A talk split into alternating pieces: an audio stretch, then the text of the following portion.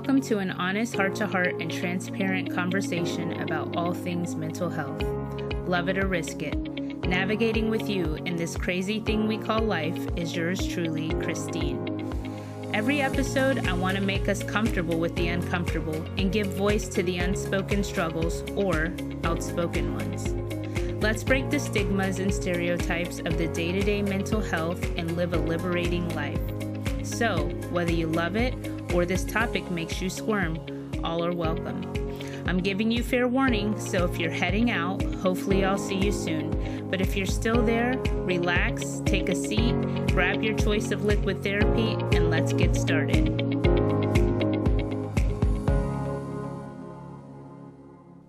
Welcome back to another episode of Mental Health, Love It or Risk It. I'm your host, Christine. And today I'm going to talk to you about living with anxiety and how to manage it. Please note, I am not a medical doctor, so if you're experiencing symptoms of anxiety, please seek a professional such as a psychiatrist or a psychologist. So, with Christmas just around the corner, we all know that can trigger levels of anxiety. I don't believe it's just the holiday that can trigger anxiety. I also know that just the normal day-to-day duties and activities that we all have can also be a huge trigger for anxiety. Now, what we're going to get into today is mostly just practical symptoms of anxiety and ways to manage it. It may be in another episode that I get more into specific anxiety disorders. Um, today I may touch on one, but I don't really want to get too deeply into anxiety disorders. So if you're experiencing the symptoms that I'm about to go over with you more than here and there, more than once in a while because of a particular event that's going on in your life, if you are experiencing these symptoms in an ongoing, repetitious pattern or way, you may be experiencing a type of anxiety disorder. So let's talk about some events that can lead to anxiety before we go into the symptoms of anxiety. As I mentioned on my first episode, navigating the holidays with toxic loved ones, that can be a huge trigger for anxiety in many of us. And that's not the only thing. I do remember thinking that when COVID started back in twenty twenty, it was just such, such an awareness. I'd go out in public to the post office and the grocery store, and I could just see how much people were on edge, and you can just see anxiety all over people. And I believe that a big part of that is because we are wired for connection. We're wired for community. And unfortunately, with COVID, um, that had put a damper in a lot of people's ability to commune with other people and to be able to lean on a loved one for that communal support and that support when we're going through things in our life. So I think that aside from Christmas and all major holidays and the fact that COVID has increased anxiety everywhere, I think other things that increase anxiety is just dread of the things that we have, the responsibilities that we have in our life. That could be a huge paper that's coming up. I know from my personal experience, Um, having a big paper due and having a large part of my grade be contingent upon that paper, that can induce anxiety or even just dread because it's just a lot of work. Or maybe it's just that you're having to meet with a, an in-law. Maybe you're meeting them for the first time. Maybe you're meeting with a friend that you know you're going to have a tough conversation. That can increase anxiety. Maybe you hate your job. Unfortunately, a lot of people do not love what they do, and they work so that they can make ends meet. And just knowing that you have to come to work and there's that boss that makes your life a living hell, that can really affect your anxiety. I think we've all been there. Um, so those are just a few instances that can increase your anxiety. And symptoms of those anxiety can be nervousness, restlessness, tension. Let's talk about tension. I have become more aware of what tension looks like within my body. It can be something as simple as my neck. If an event comes up or a thought comes up that may not be pleasant, maybe it's a dread, I can tell because then I feel tightness and pain right in the back of my neck and upper back. And just being aware of that really helps bring you into perspective as to what your feelings are and maybe some things that you can do to help manage that. Sometimes it's in your lower back. Sometimes tension shows up in your stomach. Um, a lot of people have gastrointestinal issues, and maybe a doctor cannot figure out what's going on with you medically speaking, but maybe it's just simply a high level of anxiety, where you feel like you have stomach cramping and pain. Um, maybe you have diarrhea or you're constipated. Everything is interconnected, and anxiety can definitely affect your stomach. Maybe it's muscle, t- t- excuse me, muscle twitching or trembling. I know with me, with the twitching, it's generally in my eye, and sometimes it can go on for days or weeks, and it's a really obnoxious symptom. But it helps me become aware that I'm in a situation or a season that's highly stressful with induced anxiety, and some of the ways that we're going to talk about um, is things that I personally utilize to help manage the twitching.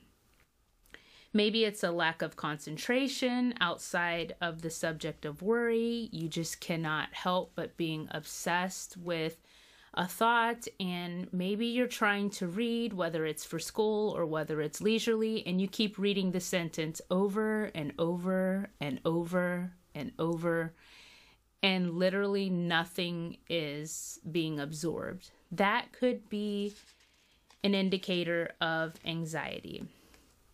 Maybe it's insomnia. I know a lot of people have a hard time sleeping. Maybe you have a hard time falling asleep, or maybe you can fall asleep but have a hard time staying asleep. I know that we have all had those moments where we couldn't stay asleep because maybe we were overwhelmed with anxious thoughts such as, how are bills getting paid? How are we going to make ends meet next month? Maybe there was an argument between you and a loved one, um, and you're just overwhelmed with all the duties that need to be done in the next coming few days, and you just can't sleep. A little tip for that is leaving a journal on your nightstand or your bedside and just emptying out your mind of all those things that are plaguing you from being able to have good sleep. It's very helpful, and if you don't do it already, you should give it a try. Feelings of dread can be another symptom of anxiety. Rapid heart rate, hyperventilation or rapid breathing, obsessions and fixations, repetition of behaviors, which is often found in obsessive compulsive disorder or O C D, anxiety around past experiences. This can also be found in P T S D, post-traumatic stress disorder, avoidance of triggering events. So these are all symptoms, and like I mentioned earlier, we all have them from time to time. You may not have realized that these symptoms are related to anxiety, or can be, and But if you are experiencing this, like I mentioned, but I'll say it again, if you're experiencing this ongoingly, it would be wise to seek some professional help. Techniques to manage anxiety. Let's talk about mindfulness meditation. I know some of you think of the word meditation, and what comes to mind is some weird practice and some weird sound. But meditation really is just being present in your body and with your surroundings, also known as grounding. Mindfulness meditation is definitely beneficial as it really helps with emotional regulation and mind management. Examples are deep breathing, which is also found in yoga practices. You do not have to do yoga to do deep breathing exercises, but that is something that you will find in yoga. And going for a walk, being present and intentional about your experience. Some people like to take their bare feet in the grass and just be able to feel the blades across their feet. This is being grounded, and this is being mindful. When you're walking, are you smelling your favorite flower? Can you feel the wind in your hair? Um, can you hear the birds singing? These are all practices of being mindful, and it's very helpful. Mindfulness improves emotional regulation, and it leads to a reduction of stress. Let me take you to a personal experience that I have had all too often, unfortunately, but I recently came to realize it's been an issue within myself, and I am currently trying to practice mindfulness so that I can reduce the anxiety. Well, for me, it's generally that I'm doing something such as cleaning a house, or maybe just doing a duty that I have to do. It could be cooking, whatever. But instead of being mindful, what I have done mostly in these past several months, it could have been longer, but I've recently become aware that I just think ahead. I think of ten different tasks that have to be done after I'm finished with whatever it is the task is at hand. And it could be, I have to run to the post office. I have to go to the grocery store. I have to return a phone call. I have to cancel or make an appointment. I need to cook. I need to take the dogs for a walk, or I need to pay a bill, or I have a meeting. There's several different things that we all have to do and manage in our day-to-day lives. And if you're not careful, if you're not grounded in the moment and being present in what it is that you're actually doing, you can actually induce anxiety by thinking of everything you need to do ahead of time. And that's something that I just come to realize that has really increased my anxiety. And I realized it recently, and I am practicing being present with myself in the moment. Of course, there's no real thrill to vacuuming your house or cleaning. Um, however, if you're present in that moment and paying attention to what you're doing, you're not thinking of ten other things that you have to do. It's like the little saying that goes, "How do you eat an elephant? One bite at a time." And that concept is basically a simple way of correlating with what I'm saying. You're just simply in the present moment, you're focused on what you're doing. And it could be even something that is like a child's recital or a basketball or soccer game.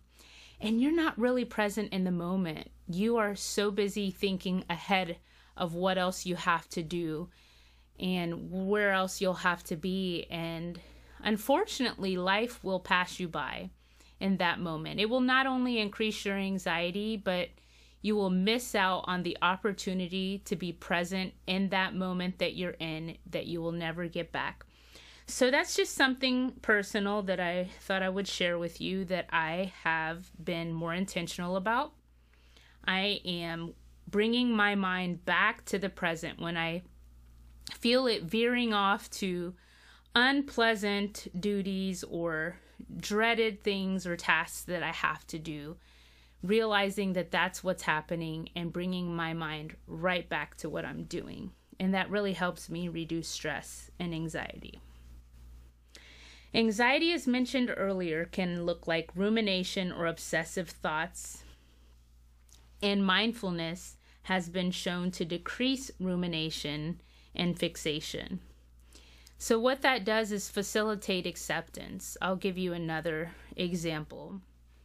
I know in the past I have had anxiety, and it went hand in hand with depression on just the, my family situation. I felt like I really didn't have many family members. Um, I don't have a large family anyway, but I just felt like I didn't have the family support that I wanted or needed. And I just obsessed on that thought. I fixated on that thought constantly.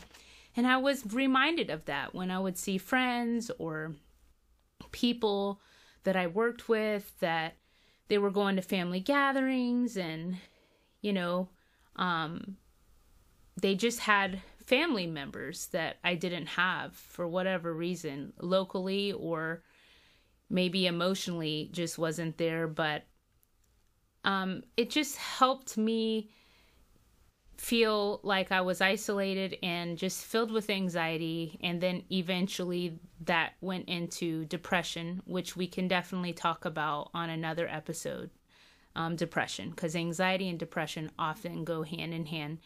And um, just being mindful of what I'm saying, mindfulness and grounding really helps with being able to accept acceptance in the situation. And that's something that I have had to practice, just accepting what it, what it is. I may not like it. I may not be a fan of it.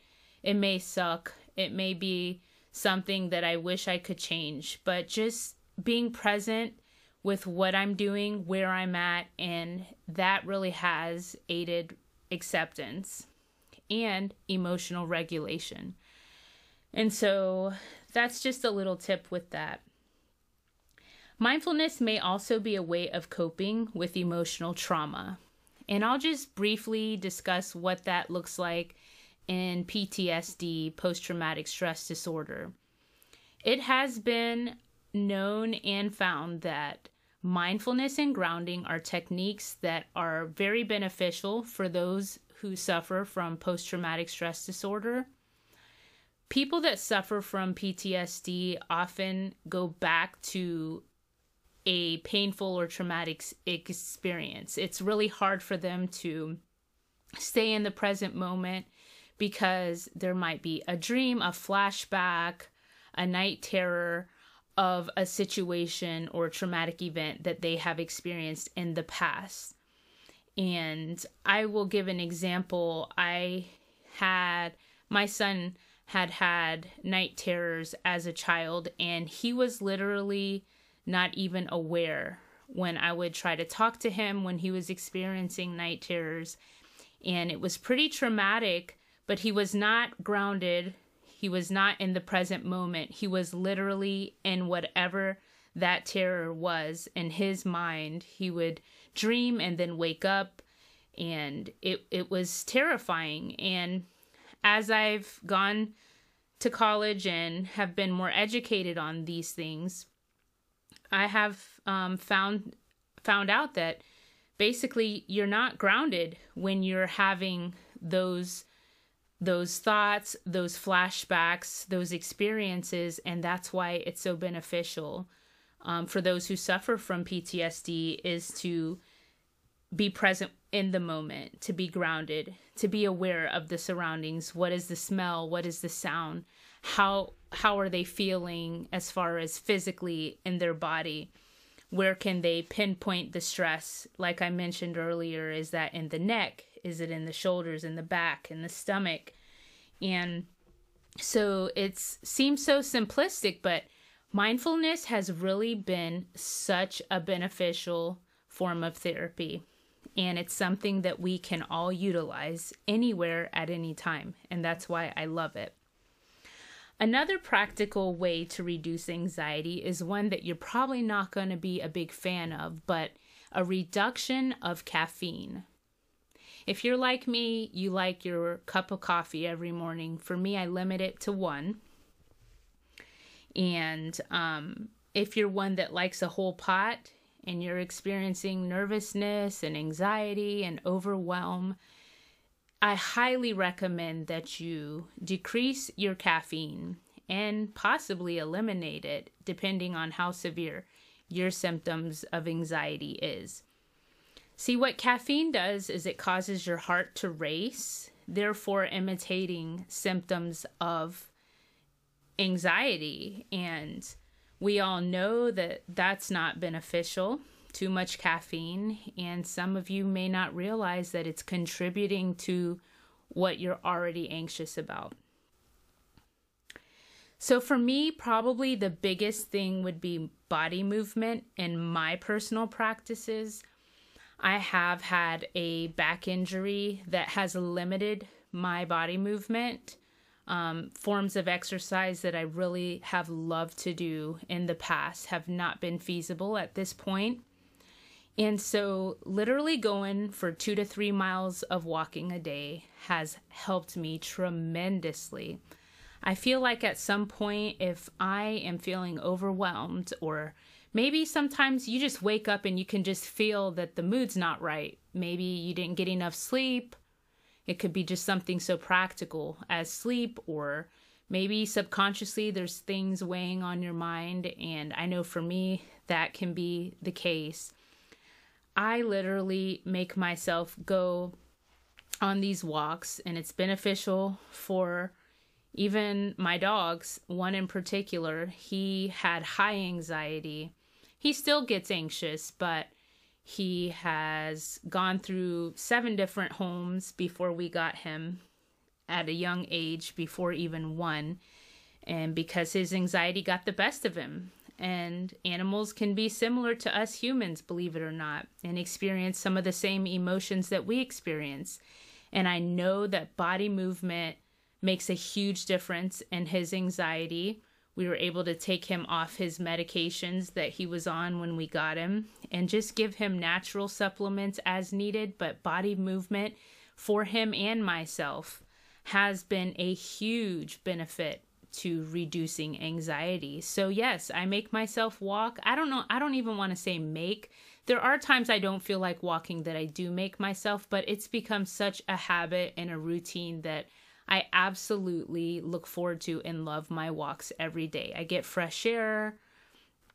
I get my my vitamins outside, vitamin D, and I'm able to just enjoy my surroundings. Sometimes it might be some music softly in my ear as I'm walking. Other times, maybe I just want to walk and pray, or walk and just have mindful meditation and focus on what's going on in my surroundings. Not not my thoughts going to all the things that I'm dreading to do. Not that.